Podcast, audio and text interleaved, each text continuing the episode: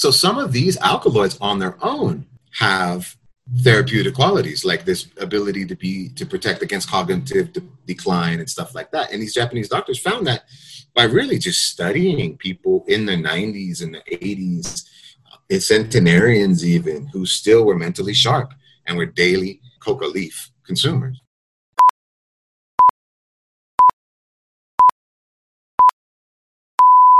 Hello there, and welcome to Wrong Ways Columbia Cast with me, Brendan Wrongway Corrigan.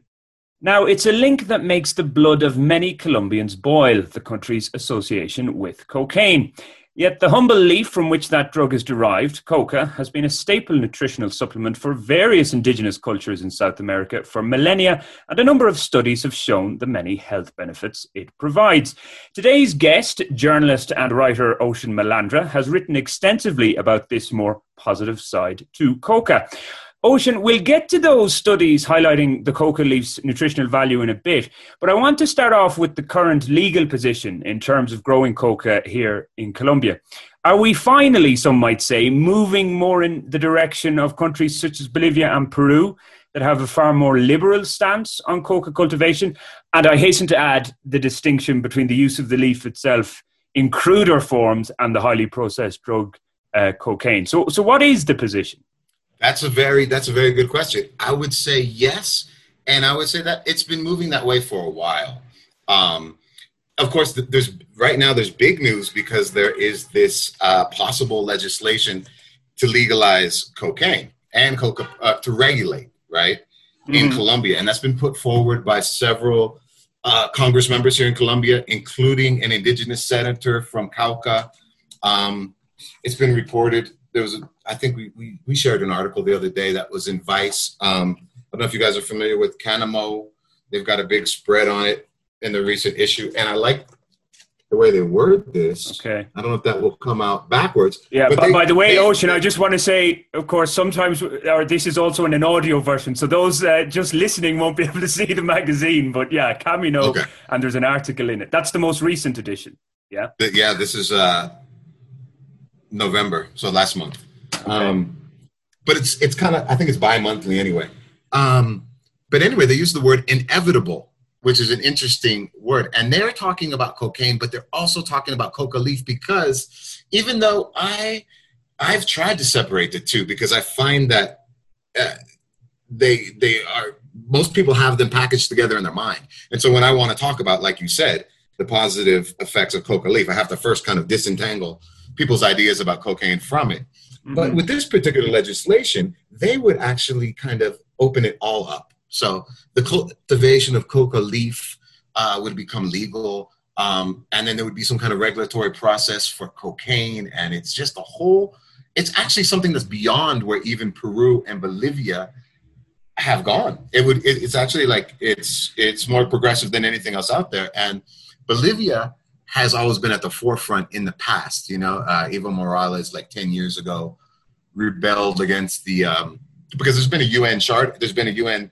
prohibition on coca leaf since like 1969. And he said, uh, that you can't, uh, this is our national heritage. And so he kind of, he kind of fought for a different position. Um, Peru followed suit. Colombia historically has lagged way behind for a number of different reasons. I mean, most obviously there's a there's a smaller indigenous population in Colombia than in Bolivia or Peru. Mm-hmm. And even though indigenous use of coca leaf has always been allowed in Colombia, it's just not as widespread because the population isn't isn't isn't as dominant, you know. Um, and would that also be perhaps because uh, uh, there aren't many indigenous, as you said, and then people associate coca purely with cocaine, uh, and then they want nothing at all to do with it because of obviously uh, what that name does to Colombia abroad. Uh, that that's probably a reason. Absolutely, man. And Colombia, of course, has that has that infamy as well. You know, so that those those two reasons together, really, mm-hmm. you, you, hit the nail on the head. Um, but that's been changing, and uh, coca leaf has been kind of silently entering mainstream Colombia. And I wrote a piece for Vice four or five years ago, and it was called uh, "Why Coca Leaf is Colombia's New Superfood," and it was just about uh, this rise that, that I that I've been witnessing of products like uh, like coca tea, obviously, but a variety of coca products in kind of hit places in Bogota and Medellin and in some of the larger cities being marketed to kind of the uh, Colombian middle class and also to tourists as a um, and as a health product. Um, I know that we might not have video, but like you know, tea. There's even like a Coca Coca Cola version, Oh, okay. and is, these products are made by like this product is made by the NASA group, which out of Cauca, and it's really interesting because that is a it's a traditional coca cultivating using group, and it's also been a target for many years uh, of the war on drugs. It's been it's been sprayed by um, glyphosate. It's been it's been targeted as a coca eradication place, and so this is why the issue right now, the crux of the issue is really like it, it is, it's a social justice issue in a way because for you know this is something that is sacred and traditional to a lot of indigenous groups and then it's something that's been demonized and actively like persecuted by modern society and so we are really kind of at this strange kind of day of reckoning about all of that okay. uh, in colombia colombia more than anywhere else but you know all of that has has come to a head like nowhere else yeah, well, I mean, the, again, and, and, to separate, as we said, the leaf uh, from cocaine, because, well, the legalization of cocaine, one route, and, and uh, I know you read a story of mine a couple of weeks ago where I talked about Bogota's uh, cocaine barrios and a rather yeah. liberal use of cocaine itself. But cocaine obviously is highly processed and how much kind of purity of the leaf you get in it as well, I guess, is, is debatable. But maybe if it was legalized, you could clean up that whole area, and then the blood and violence that's associated with all of that could also be cleaned up. Now, a cynic might say if the Colombian government got its hands on it, that wouldn't make much of a difference anyway. It might be better the way it is. But I want to talk about the leaf because uh, there was, well, I, I will say a potentially seminal, was a Japanese study a few years ago um, and I say potentially seminal because it doesn't seem to, excluding yourself, but it doesn't seem to have been taken up that much in mainstream media about the wonderful properties. Now, again, some people might say, well, one study does not a superfood make, that it needs more study uh, and research. But again, linked to this thing that you said about the UN uh, calling it like a, a banned substance or, or, what exactly is it? So, so there hasn't been much research done on coca. But what are these wonderful properties? that it supposedly has. Okay, yeah, absolutely, man. So studies, because of its classification, have been banned. And the last real study done, and you'll see this study if you buy any coca product here in Colombia or even in Peru, because they all use this. There was a Harvard study that was done way back in 1973, and that's basically been the only real clinical study in a major university done. And that actually showed, guy's name was uh, James Duke um, that showed an amazingly rich and high content of all kinds of minerals, including the highest vegetable source of calcium ever discovered. Um, and this was published. And so you'll see it on all these coca products. Um, but since then, there really hasn't been anything done. Now, like I was just saying, because Bolivia kind of rebelled about 10 years ago, it kind of opened this window for scientists who want to study coca. They could go to Bolivia and do so because it became part of natural, national culture again. So these two Japanese scientists just completed a 10 year study about two years ago, and they published it as a book called Coca un Biobanco. And they studied it in every which way they could. They studied lifetime users.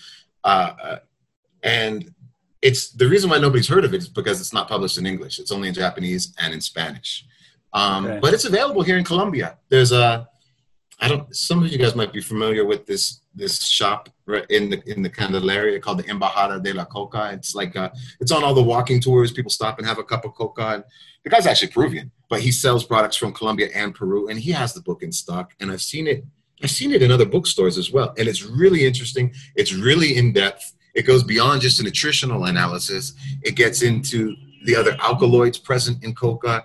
It gets into the antioxidant properties. Um, and uh, as the title suggests, un biobanco, it's it's really just this incredibly nutrient rich, uh, natural thing, and um, and they also get into the, the addiction part of it, how it's not addictive in its natural form the way cocaine is, and that's really interesting as well because they're actually even in Peru there there are clinics where they treat cocaine addiction with coca leaf because when people are craving that cocaine fix, they can they can chew coca instead and get that fix, but they won't get the same high level of, of wanting more, more, more, that more.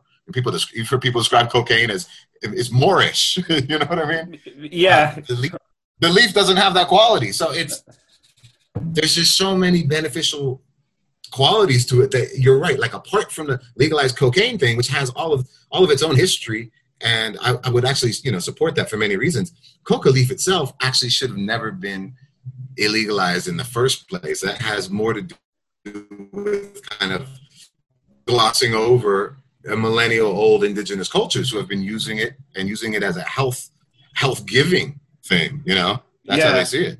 Uh, uh, uh, it's kind of ocean, I guess, a bit of Western ignorance. It's like, well, okay, cocaine comes from this. We've got to stop it, and they didn't care at all about the indigenous that use it in in multiple different ways and the health benefits uh, that you said it has. You were on about um, cocaine being moreish, uh, kind of came into my head without being facetious on this, or I probably am, but it's like, yeah, once you pop, you can't stop. What was that, Pringles or something like that? But anyway, I'll get into trouble for saying that. But yeah, so so the, the coca leaf itself as well. Another thing that um, I read about it, it can be good. Is it for weight loss, or at least it stars off, uh, staves off, I should say, uh, hunger um, so it can keep you going for longer. Absolutely, man. Um, it's you know obviously an energizing thing. It uh, it does stave off hunger.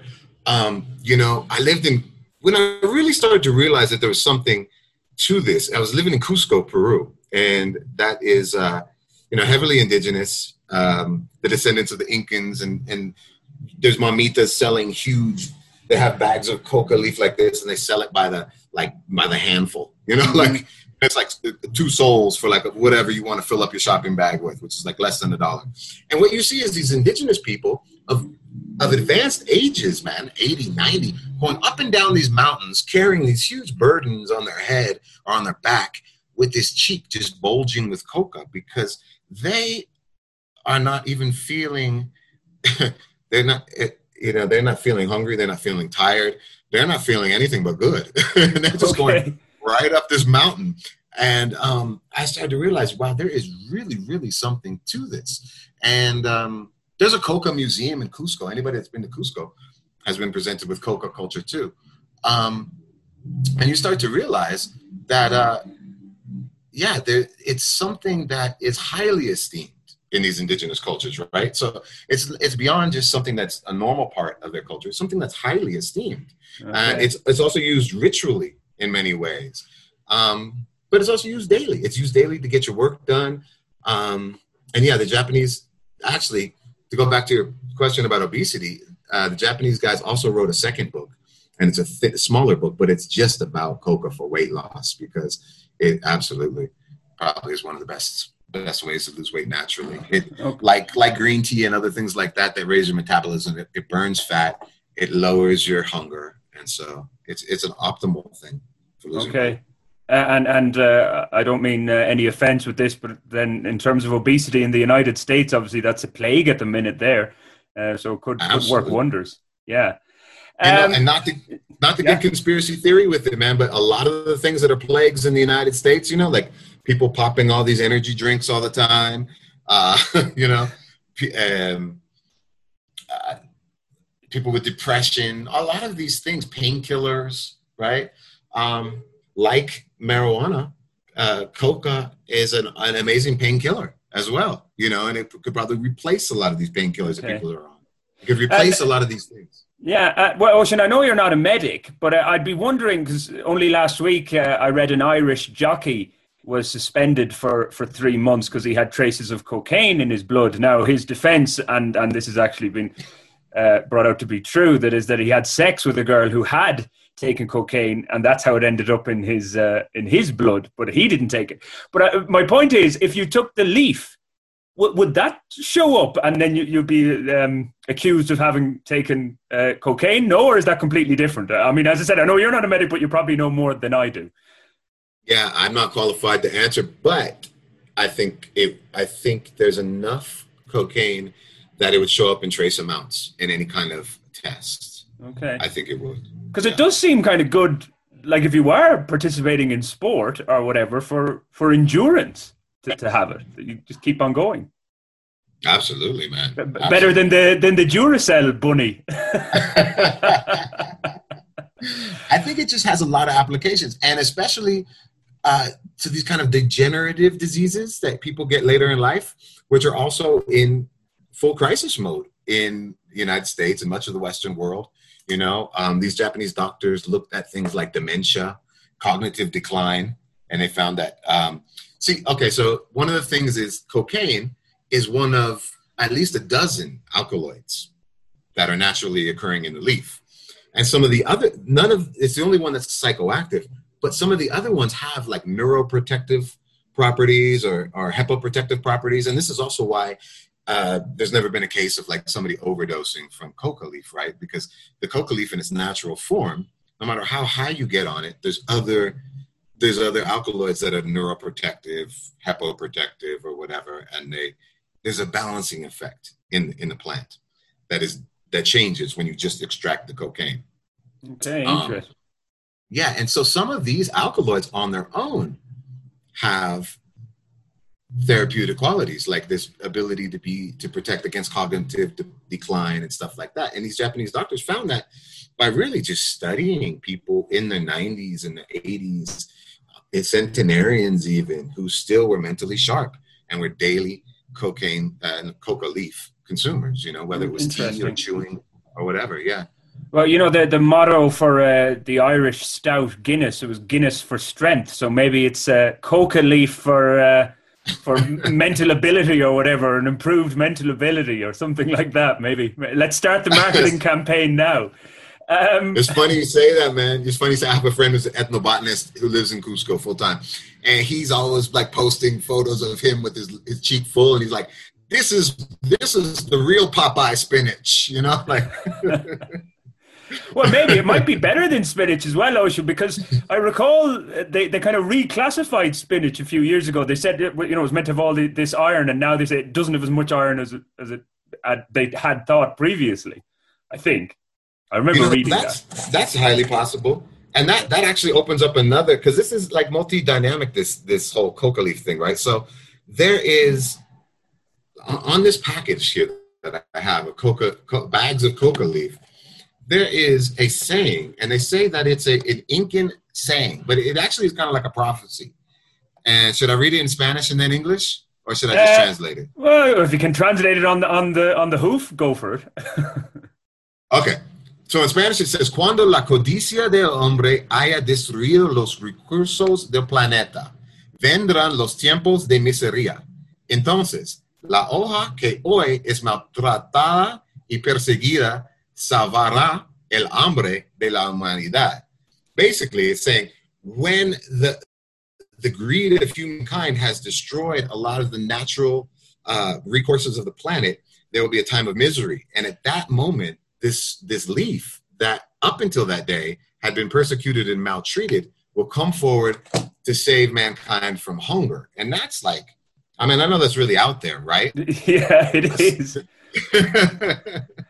So, the, but the thing is, and what's happening, it's what's happening is they're making a harina, a flour, out of this coca leaf, and so you can add like a tablespoonful of this flour of coca to anything, any kind of baked good, like to to your cookies or you know this little store here in the in the Candelaria, in Embajada de la Coca. The guy makes a fresh torta of coca every day, and you can come in and for for those meals you can have a slice of it, and it's green, it, green like straight out of a Popeye cartoon, and it has all of these nutritional things. And so, like, it's actually strangely realistic that this could be added to white bread or uh, to all kinds of, of things that people are eating that have very low nutritional content. And you can just add this powdered coca, and it would immediately, you know, you immediately get like high levels. I'm looking at it here vitamin A.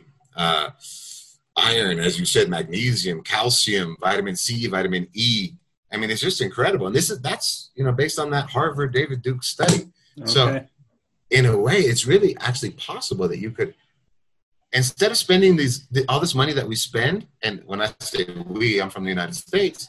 The United States spends a lot of money trying to take this planet plant off the face of the earth still.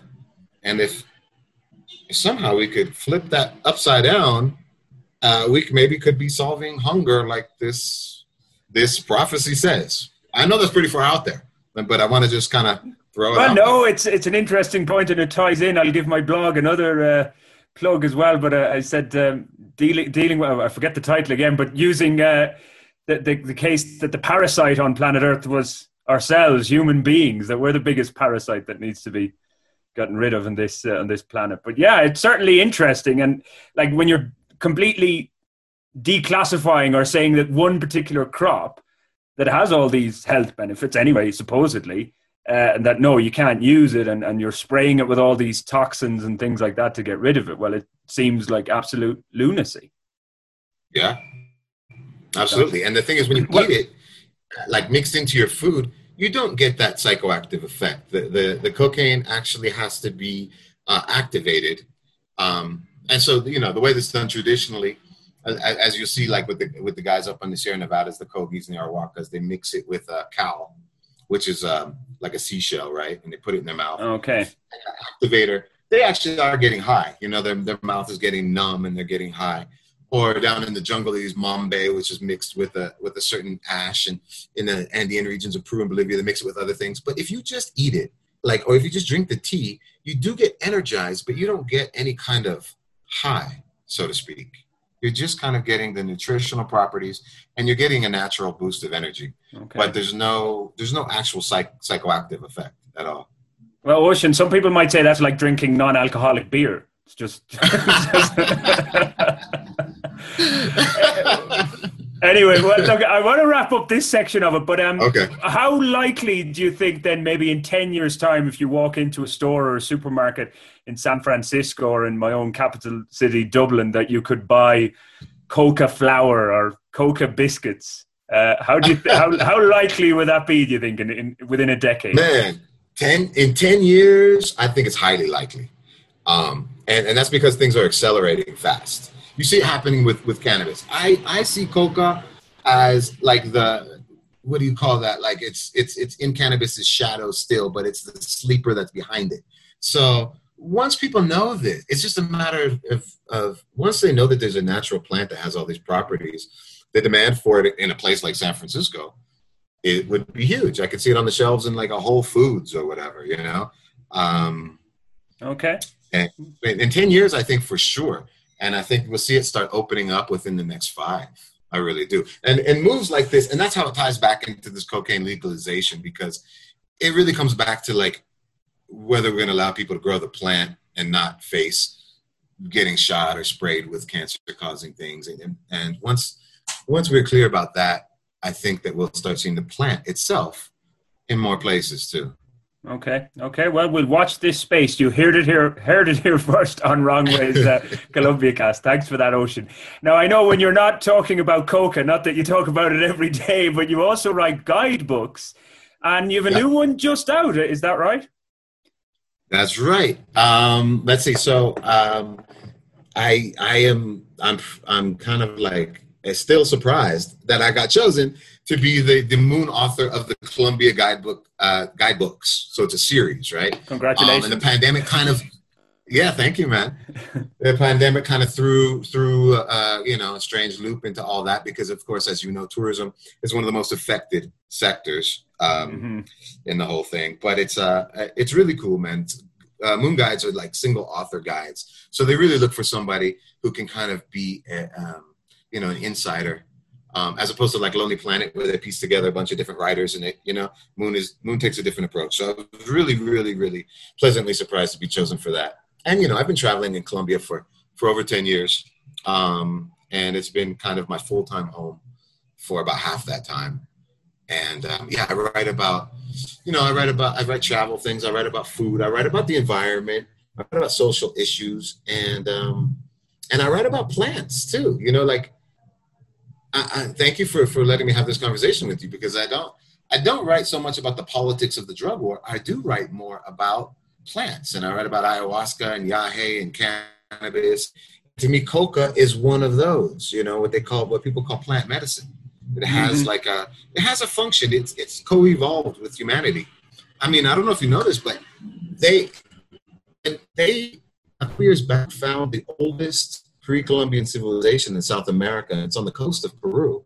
And what they discovered is the reason why these groups stopped being nomadic and settled is because they were mining this cal that they needed to mix with the coca leaf to psychoactivate it. Because as you said, it's it's not so much fun without the beer's not so much fun without the alcohol. I mean, but this was like actually like one coca was one of the integral sparks behind the advent of uh, pre-Columbian civilization in South America, and so that just puts the whole thing in perspective. It's pretty amazing, you know. Right? Yeah, very interesting. By the way, those guides. So, uh, um, I, I thought obviously I'm wrong with this. I thought it was just about Cartagena. I thought I saw that on a tweet, but no, it's about the whole country. So. Right. So there's there's four titles. There's Cartagena in the Caribbean coast. There's Medellin in the coffee region. Uh, there's Bogota, just Bogota, oh, okay. and there is the the Colombia uh, the full book. Um, right. And so I've only completed the first one, um, and uh, I think we're we're kind of on hiatus with the others for several reasons. One is that you know um, traveling is just not fully open yet, so I can't even go and do the research that would be required for a lot of these. Of course. Um, and so we'll have to see how that works out. But I think in terms of talking about tourism in Colombia, there's a real opportunity to kind of pivot towards a more sustain, sustainable model of uh, tourism in Colombia, and that's always been one of my focuses uh, as a travel writer. I used to say I write about socially responsible or culturally responsible tourism, which is kind of a mouthful, but um, yeah, it, it really for me it just means that you know tourism has like negative and positive potentials, and anybody who's traveled enough has seen both, right?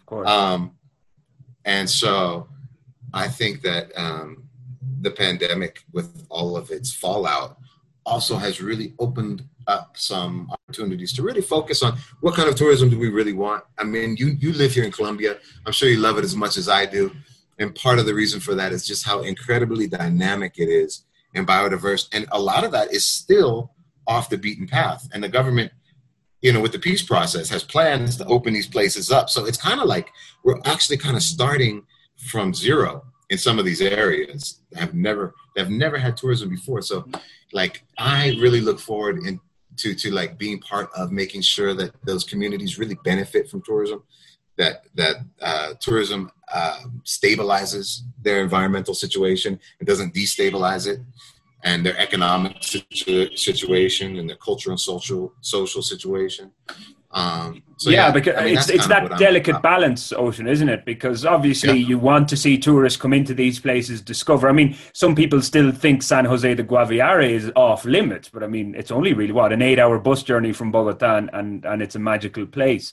Um, yeah. But again, you don't want these places becoming overran either, because uh, I remember I did the La Ciudad Perdida, the Lost City trek in 2009, the first time I was in Colombia and I I think yeah, it was it was me and and uh, a guy from New Zealand um, and a Colombian couple. That was it. And we met maybe about another three or four people on the whole four or five days that we were trekking. And then I remember a friend of mine from home. Uh, she was here about two years ago, and she did the trek, and she told me like just, there were hundreds and hundreds of people on it. Um, so again, that kind of takes away from it. But obviously, it's inevitable when a country becomes popular. And obviously, Colombia has become very popular in the last decade but it's that it is maintaining that balance. And yeah that that's it's tough. It's not easy. It's not easy but it can be done. Yeah it can it can be done. Uh, by the way just on the on the guidebook then where can people get that one? So it's the cartagena one that's available now. Cartagena one just just came out last week. Um it is available on amazon.com it is available on moon travel um, it will be available in some select bookstores in Colombia, um, but it isn't yet. Um, but it will be. Okay. Um, but it's available, and it's available in bookstores worldwide. Um, it has an international distribution, and uh, yeah, okay. I talk a little bit about coca in that book because um, we talk about some of the Sierra Nevada cultures, you know, and the traditional use of coca in that context. Okay, yeah, well, so people people can check that out, uh, and obviously, your name will probably easily come up on Twitter, Ocean um, Malandra. Ocean Uh, wh- where did the name come from? I know we were kind of laughing about this before we hit the record button, but uh, where, where did ocean come out of? Out of the deep blue? That's my pun. and that's pretty close, man. That is pretty close. Hippie parents, hippie parents. You know, uh, was, my parents were of that. no further questions, Your Honor, when you say that. but uh, well, it's certainly. Do you know any other oceans? Uh, as in the name. I do. I mean, yeah. I do. I do. I've met. I've probably met a dozen, man. And uh, I think it might even be on the rise. Last time I was back in San Francisco, I was walking through Golden Gate Park, and I heard this this woman, Ocean, Ocean, Ocean, and I was like, wait, who is that? And uh, she was actually calling a little baby. She was calling her her child. And so I was like, hey, there's a whole new generation of us, you know? uh, Ocean, that There's reminds me, well, yeah, but it reminds me of the Simpsons episode where Bart is at some theme park and, and he goes into a store and, you know, they've got all the name tags, um, fridge magnet name tags. And he's looking and it, like going through it alphabetically and it goes from Bert to, to Bort. And he's going like, what, what? Like, no, Bart? What's about this? Like, who's called Bort? And then this guy turns around and goes, Are you talking to me? And then, so, like, this guy's called Bort. Anyway, go on. Um, it was funny. Uh, where can people, well, I mentioned it, Twitter, I guess they can they can follow you on Twitter and, and the normal social media outlets. Yeah, pick me up on Twitter. I, I'm I'm completely freelance. Um, I write for a bunch of different outlets. You know, I move around. Um, let's see. The, I've been writing for Mongabay recently, which is a pretty well established environmental. Uh, you know, I think that with t- tourism goes down, but environmental concerns go up. You know, and as a writer, I feel lucky, and I feel like it's it's a matter of survival to have different different different specialties as well. You know, Of course. but I also to me they all come together. Like like I said, my my the type of tourism I like is sustainable tourism, so it has an environmental crossover. You know. And the same with uh, with food and gastronomy. I write about sustainable food and sustainable gastronomy um, all of my, you know, I got it. My name is Ocean Man. I got to write Yeah. about these kind of. It has a hippie tinge to it. You you rule the world, this uh, blue planet ocean. Look, I, um, thanks a million for that. It was uh, an absolute pleasure and very insightful as well. And uh, let's see what happens with Coca over the next uh, couple of years here. Um, obviously, we're going to have a change of president in uh, two years, well, less than two years now. Um, so you'd kind of think maybe under a, a, a more conservative centre right president like Duque, not much will happen. But maybe if we get somebody more centre, uh, we might see changes. Let's see. Anyway, Ocean Malandra, an absolute pleasure. Thanks for that. That is our lot for this episode of Wrong Ways Colombia Cast. I'll do my own little bit of self promotion now. You can find me on Twitter, of course, at WWay Corrigan, or search for Wrong Way Corrigan, the blog on Facebook. But guys, uh, until the next time, ciao ciao. Thank you, Brandon.